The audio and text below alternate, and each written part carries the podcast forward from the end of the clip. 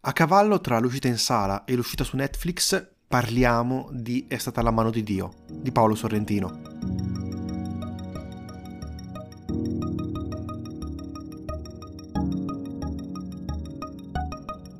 partendo col dire finché siete in tempo andate al cinema.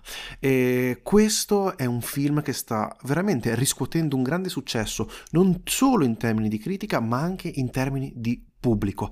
Ecco, parliamo oggi dell'ultima opera di Paolo Sorrentino, È stata la mano di Dio, che ha vinto il Leone d'Argento a Venezia.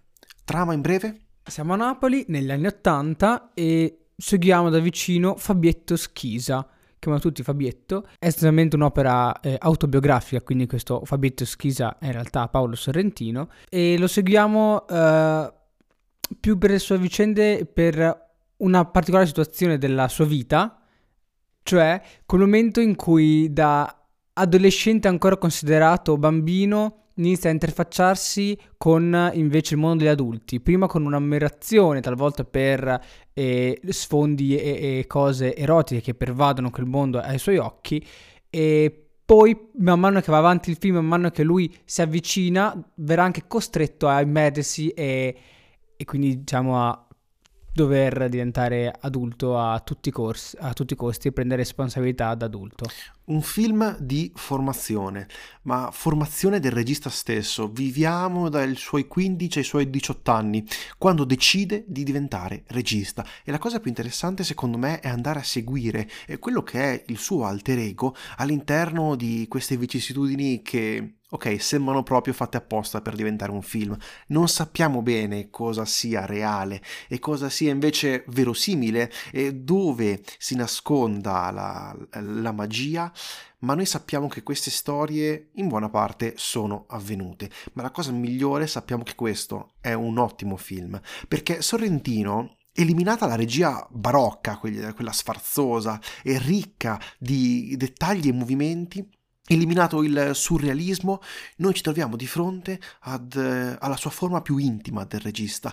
Come mai è stato? È un film profondamente biogra- biografico, la sua, se vogliamo fare un po' di paragoni, Roma di Alfonso Cuaron, anche perché esce bene o male eh, con Netflix e ha lo stesso livello distributivo, sia anche andando probabilmente a ricordare in, in termini di idea, non proprio in termini di... non andiamo a fare paragoni inopportuni, a Marcord che comunque viene, eh, Fellini viene citato fortemente all'interno di questo film un momento di riflessione in cui il regista, eh, così come secondo me molte persone, anzi eh, tutti gli esseri umani, ci si ritrovano e prima o poi ci sarà un momento in cui ci si ferma a riflettere. E per un regista cosa vuol dire riflettere? Vuol dire farmi, fare un film. E così nasce È stata la mano di Dio. E Paolo Sorrentino così eh, porta la sua visione, porta i suoi ricordi. E qui ecco, Sorrentino come Quaron, lo fa in maniera voluta, vuole portare i suoi ricordi in maniera volontaria, decisa, e cercando di eh, portare la sua esperienza, portare la sua vita per ottenere una visione più fedele possibile al giovane Paolo. Ecco, in quel momento il, il giovane Paolo, l'alter ego di Sorrentino, di passaggio tra le superiori, la fine delle superiori e la vita tu, adulta, come hai detto, circondato da una famiglia numerosa, eh, mediterranea, ricca di personaggi. Ecco, personaggi però che non sono magari solo macchiette, sono personaggi comunque complicati, contraddittori, che hanno al loro interno sia una parte comica sia un profondo dramma. Un'altra figura che secondo me si trova, e anzi non solo secondo me è proprio il titolo del film, è Maradona. Maradona è figura sullo sfondo, che da sempre ha accompagnato la vita del regista per sua stessa missione e accompagna Paolo anche in questo suo film, fin dall'arrivo a Napoli di Maradona fino ad arrivare alla vittoria dello scudetto, passando per Inghilterra-Argentina, quel famoso gol eh, fatto con la mano. Ecco, se volessimo parlare di questo film, io partirei dalla sceneggiatura, che di solito è un pochino il punto forte di Sorrentino. Ancora prima di essere un regista con le sue idee, che poi possono essere apprezzate oppure no, perché so che ci sono comunque eh, persone che non riescono a sfangare questa, questa sua tipologia di regia, Sorrentino è un ottimo sceneggiatore, come pochi ce ne sono in Italia. La sceneggiatura, come detto, è densa, densa di avvenimenti, densa di personaggi. Il film possiamo quasi pensarlo diviso in due parti, dove la prima eh, sicuramente è più avvincente della seconda. Diciamo che nel secondo tempo ci ritroviamo un pochino di più a eh, riflettere, mettere in mostra Paolino mentre sviluppa la sua, la sua voglia di andarsene, di abbandonare Napoli. Cosa ne pensi della sceneggiatura? Come detto te, è molto ricca, cioè è pieno di eh, personaggi, di, sottet- di sottotrame e, e, secondo me questo è anche un, una critica perché son, c'è davvero tanto. Perché ci troviamo, essendo comunque un film di Sorrentino, è tipico lui, troviamo queste situazioni eh, un po' grottesche, questi personaggi un po' grotteschi che eh, sembra che ti vogliono, che dicono un'infinità rispetto a quello che realmente provano e pensano, eh, però difficilmente quest'altro viene comunicato. Ci troviamo quindi in una dimensione tra realtà e misticismo, e misticismo grottesco. E tutte queste sottotrame, tutte queste trame, sottotrame, personaggi che non è che si vanno tanto a castrare, sono molto a, a, a settori. Non lo so, secondo me è, talvolta sono un po' tante, soprattutto, soprattutto, guardandoli con un punto di vista della regia, ma ci arrivo dopo, non, non anticipo niente. e quindi la, la, effettivamente i personaggi sono scritti bene, benissimo, mi piace molto di alcuni, di alcuni personaggi soprattutto che hanno una loro contraddizione interna, proprio come personaggi, per quello che fanno, soprattutto che andiamo a scoprirli man mano. Molte caratteristiche c'è all'inizio del film, poi si rivelano non essere real- quelle autentiche oppure tanto una parte di loro. Effettivamente non è che c'è le persone che cercano di nascondere le cose, solamente di ogni personaggio ci sono più facce, più volti e noi in questo film, dato che è dilungato in, in una buona parte della vita di questo ragazzo, riusciamo, abbiamo la possibilità di, veder, di vederle diverse di questi, di questi volti. E come detto, alcuni personaggi sono scritti molto bene per questo che mi piace tantissimo e alcune volte proprio molto palesi le cose, altri invece secondo me rimangono un po' macchietta perché ce ne sono tante, un po' macchietta fino talvolta a un, un momento di rivelazione, però molti personaggi entrano un po' in corsa, vengono un po' persi, ci ritornano un po' verso tre quarti, metà oppure alla fine, diciamo che c'è, c'è forse ci sono tanti personaggi e, e un un po' ce li perdiamo perché quando ritorna dopo 40 minuti un personaggio che è stato in una scena sola cerchi di ricordarti chi è, cosa fa, dici una cosa va via, poi lo vedi dopo altre tre scene e magari senti che in quella scena c'è essere un collegamento forte, una relazione forte, emotiva in quel momento tra il protagonista e questo personaggio, però noi non siamo, abbiamo avuto tempo di andare a a percepirla, a farla, ad acquisirla. Quindi secondo me questa è un'altra critica. La terza critica che faccio è molto, molto secca e le parti in dialetto io vorrei sottotitoli. Io mi appello alle case di distribuzioni e produzioni, se fate film con una forte presenza dialettale io vorrei sottotitoli. È uscita, un esempio attuale, è uscita da poco la serie di Zero Calcare e io in quella certe volte stoppavo e chiedevo cosa stavano dicendo perché non capivo cosa dicessero. Lì potevo mettere sottotitoli effettivamente. Qua al cinema eh, non c'erano i sottotitoli per le parti in napoletano e, e effettivamente tutta la parte iniziale e quant'altro eh, non le capisci, tutta la parte un pochino più giocosa delle battute, non quanto, o, o le intuisci oppure, boh, io ho questo, ho, ho questo problema, non so il dialetto napoletano, campano e non so altri dialetti d'Italia, quindi non, non riesco a comprenderli. Sì, eh, rischi magari di perderti dei piccoli pezzi per strada. Come hai detto, eh, hai fatto notare una, una forse il, il, punto più debole del film eh, all'interno comunque di un film di ottimo livello, come hai detto, che è quello di questi personaggi che probabilmente sono un po' troppi, pur essendo il cast di ottimo livello, certe volte, hai un timing corretto, queste macchiette secondo me rischiano di eh, svanire. Eh, molti personaggi tendono a diventare macchiette, di conseguenza perdersi all'interno della sceneggiatura. Il cast però, come detto, è di ottimo livello. Eh, abbiamo un Tony Servillo che un pochino ricorda, anche per conformità fisica, Edoardo Scarpetta che interpretava nel film di Martone di cui abbiamo parlato pochi episodi Forse fa. Forse un po' troppo. Forse un po' troppo. Perché li vede vicino questi film, eh, se no non è un problema. è vero, ma probabilmente perché li stavano girando anche insieme, secondo me, presumo. Inoltre eh, Luisa Ranieri, che diventa musa di Paolo Sorrentino. Lo sappiamo, lui ha un rapporto costante con la bellezza, è uno di quei temi che mm, tende a ricorrere nella sua eh, regia. Ecco che eh, questa attrice diventa quella rappresentazione quasi perfetta del concetto, certe volte con inquadrature quasi angeliche. Teresa Saponangelo da, secondo me, citare nel ruolo della madre, ma tantissimi personaggi vanno a comporre questa famiglia bizzarra, ricca di contraddizioni interne. Per fare un esempio, il padre è comunista, ma al tempo stesso sta scalando i ruoli dirigenziali della, della banca. È, è, un direttore della banca e, e questo fa... È una... Cioè, è abbastanza... Dice di essere comunista, poi direttore di banca. Dice non, non abbiamo il telecomando perché siamo comunisti e usa la scopa poi effettivamente è tipo un ufficio enorme, una banca gigante. Eh, queste contraddizioni che però non ha solo lui, tanti altri personaggi eh, riescono ad averle.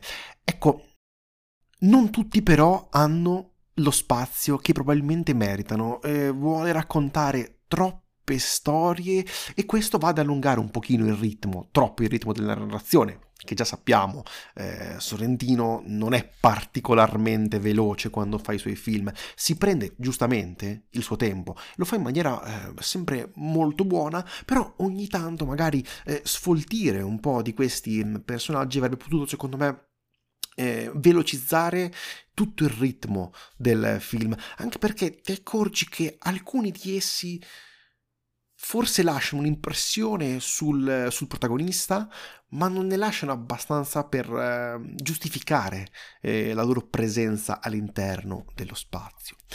Un protagonista però principale del, del film è Napoli. E Napoli, secondo me, viene ritratta, così come lui è bravo, perché lui è incredibilmente bravo a eh, inquadrare le grandi città, un pochino come la Roma della grande bellezza.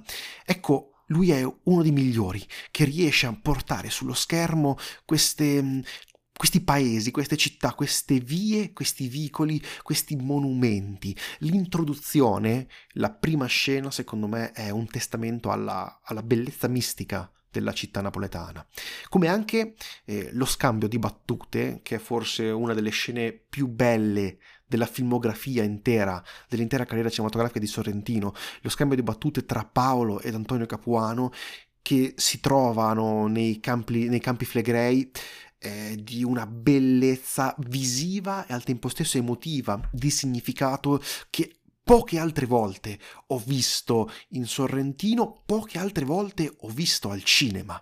Eh, lo sappiamo, è un regista prolisso e quindi questa scena probabilmente di dialogo dura 10-15 minuti, ma la riesce a fare incredibilmente bene. Eh, è il suo stile. La sceneggiatura è ricca di dialoghi, dialoghi importanti, così come lo è la sua regia. Sono sempre necessari? Probabilmente no, però secondo me bisogna metterlo in conto quando si entra in sala. Si entra in uno spazio in cui il dialogo diventa importante.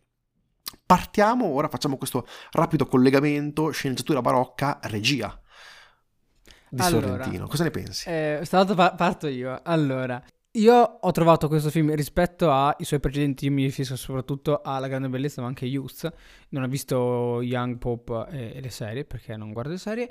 E ehm, molto meno, come dice te, barocca, quindi con molti meno questi eh, sfarzosi movimenti, diciamo, un po' manieristici, tanto per far vedere tutti questi mega momenti. Molto meno, ma comunque e si percepisce una regia che è abituata a stare un pochino distante. Secondo me col tempo ho cercato di comprenderlo. Sì, cerca di stare vicino al personaggio perché ovviamente è il, diciamo il, quello che vuole raccontare dal punto di vista del personaggio, quindi è bene che ci stia vicino. Infatti spesso si concede tipo inquadrature ferme, campi contro campi.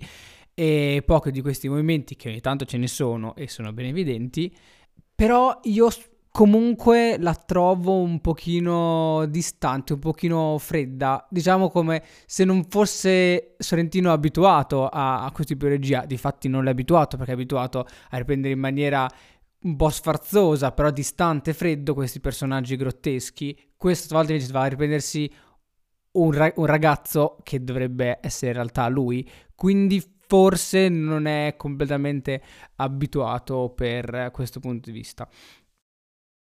Non lo so, io dissento, dissento su questa tua affermazione. Ma il mio è, è inizialmente anche detto, cioè, paragonato a, ad altri anche tutti i vari movimenti, sì, ci percepisci che è molto più vicino e, e non dico che è mal fatta, però secondo me trovo talvolta que- questa come se rimanesse una sorta di, di velo finissimo che poteva fare un passino più avanti e quindi essere ancora più dentro. Tu dici Però avvicinare questo... proprio l'inquadratura al personaggio ancora di più. Ma cioè non, è tanto, non è tanto per l'inquadratura ancora mm. più distante, ma proprio il collegamento che riesce a creare tra personaggio e, e, e pubblico. Solo questo, proprio, proprio un, un, filino. Però in realtà è, magari soltanto alcune volte eh, ci riflettevo, nel senso ci ho provato un po' a analizzarlo abbastanza nel dettaglio. Per lo più invece eh, si, cioè, si sente che rimani comunque vicino, cioè nel senso non è Perdetemi un attimo, sta facendo proprio cercando il pelo in,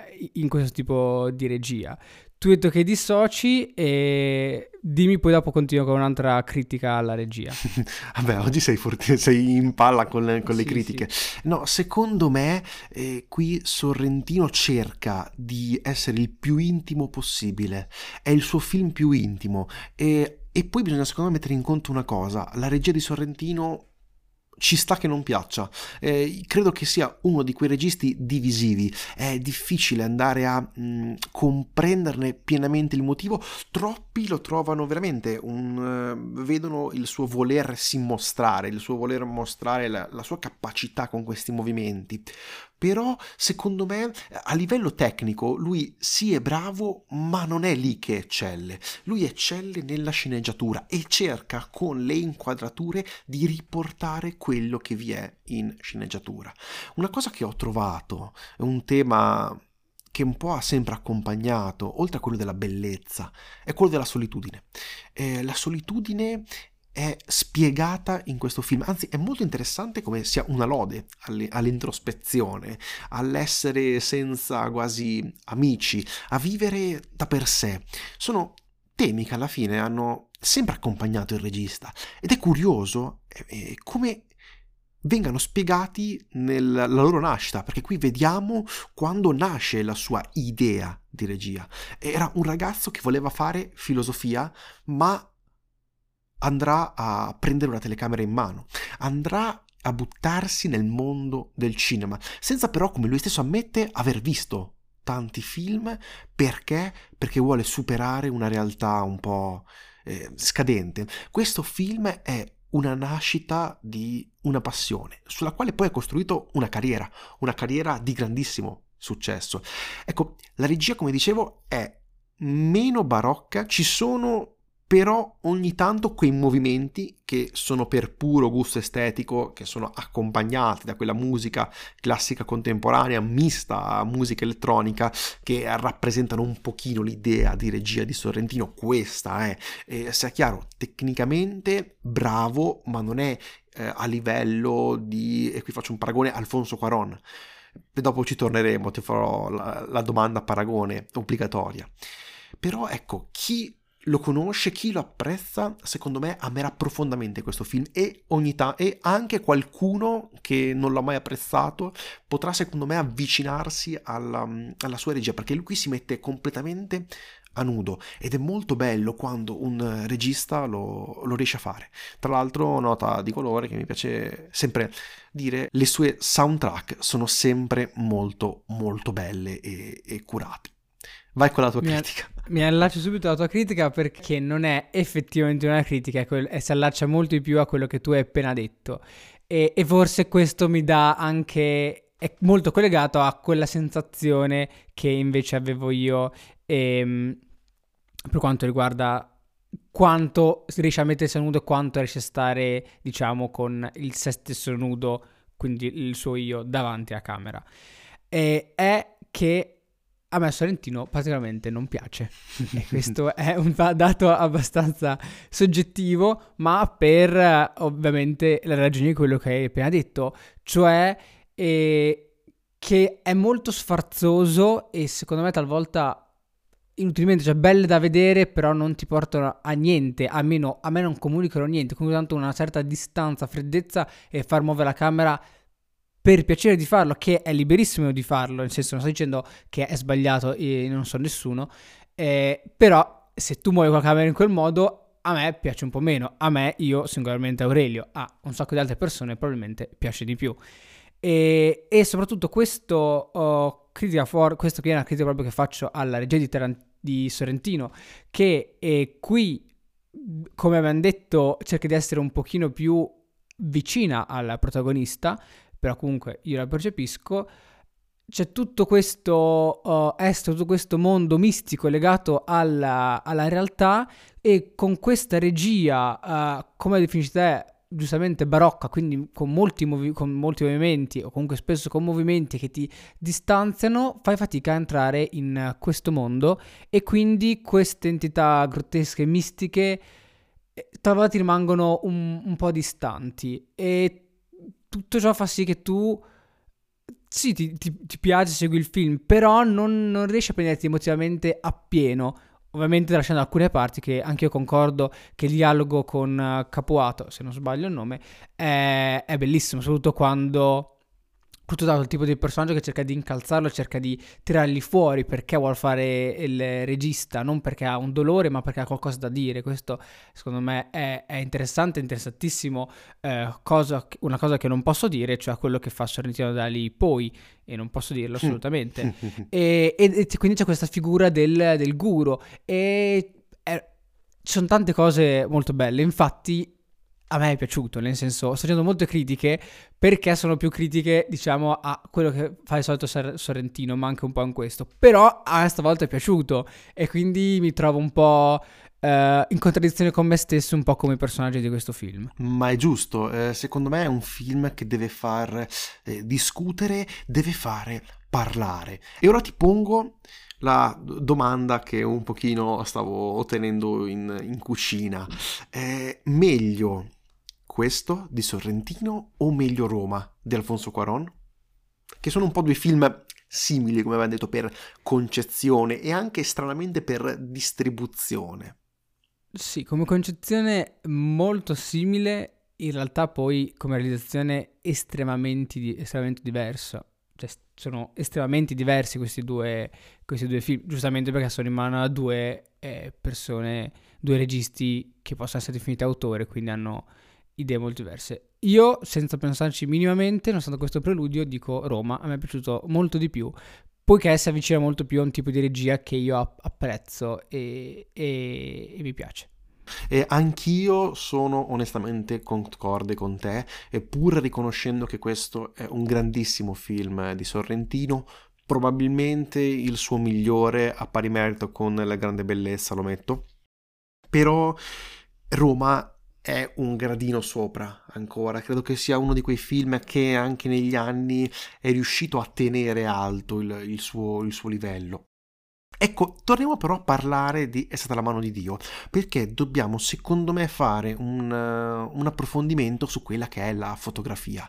Qui abbiamo non più Luca Bigazzi, ma Daria D'Antonio, che partendo a lavorare con eh, Pietro Marcello, lavorando con eh, Bigazzi stesso, essendo una sua collaboratrice anche nei film di Sorrentino, si ritrova a tenere in mano la fotografia. Ah, la fotografia eh, l'ho trovata molto, molto bella, molto appagante e non, non sfarzosa, quindi ti descriveva molto l'ambiente in cui era, quindi era una fotografia ben fatta nel senso che è, fa- è fatta bene per quegli ambienti, per questo tipo di film, quindi dava una sensazione di eh, realtà al film, a, a, al tutto, nonostante ci sono anche situazioni tipo un lampadario gigantesco per terra dentro un uh, monastero. E quindi nonostante questi elementi di, di di misticismo torna sempre questa parola, continuo usare tanto questo, dovrei aprire un uh, vocabolario per cambiarla. La fotografia a me è piaciuta, mi è piaciuta molto. Eh, la fotografia nei film di Sorrentino, ovviamente c'era Bigazzi, e non, non mi è mai dispiaciuta. Non...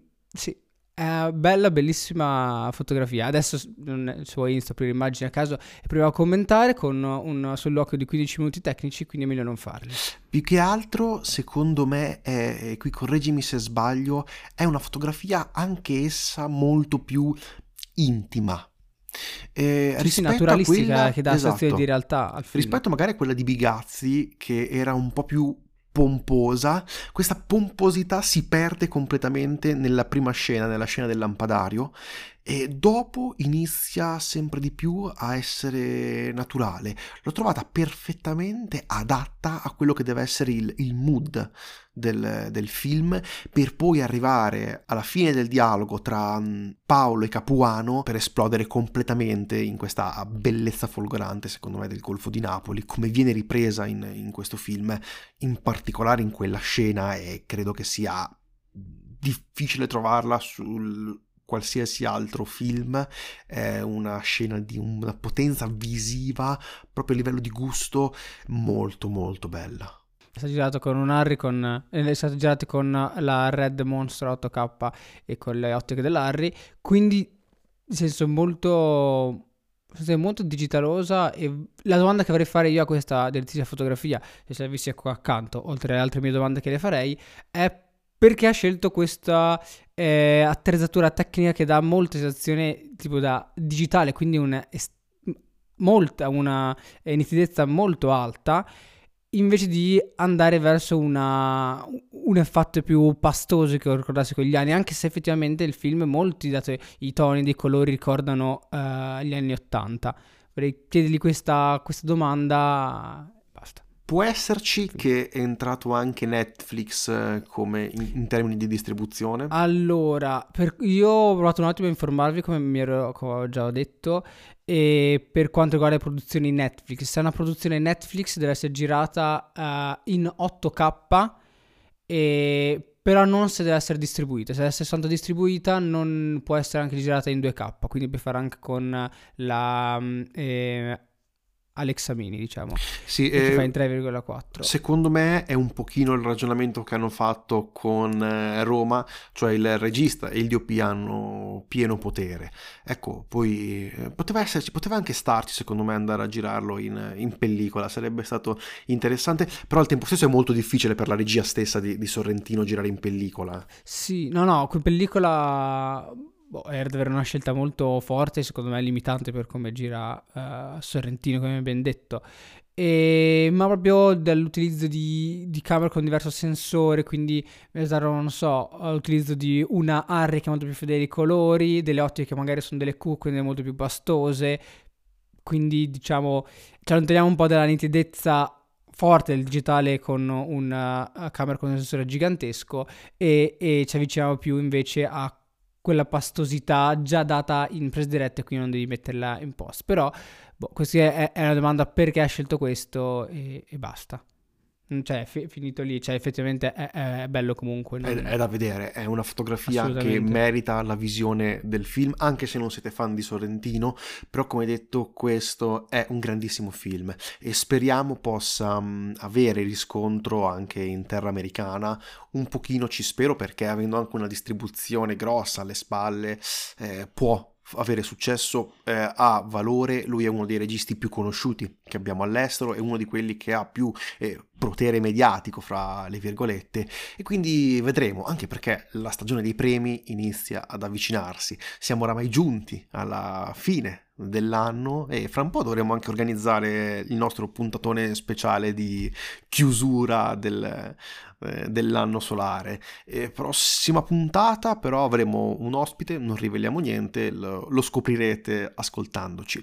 Siamo giunti alla fine, brevi disclaimer finali, ci potete trovare su Instagram, Effetto Vertigo Podcast, su qualsiasi piattaforma di podcasting, ci potete scrivere effetto vertigo podcast gmail.com. Detto questo, io sono Tommaso. Io sono Aurelio. E questo era Effetto Vertigo. Grazie mille, arrivederci.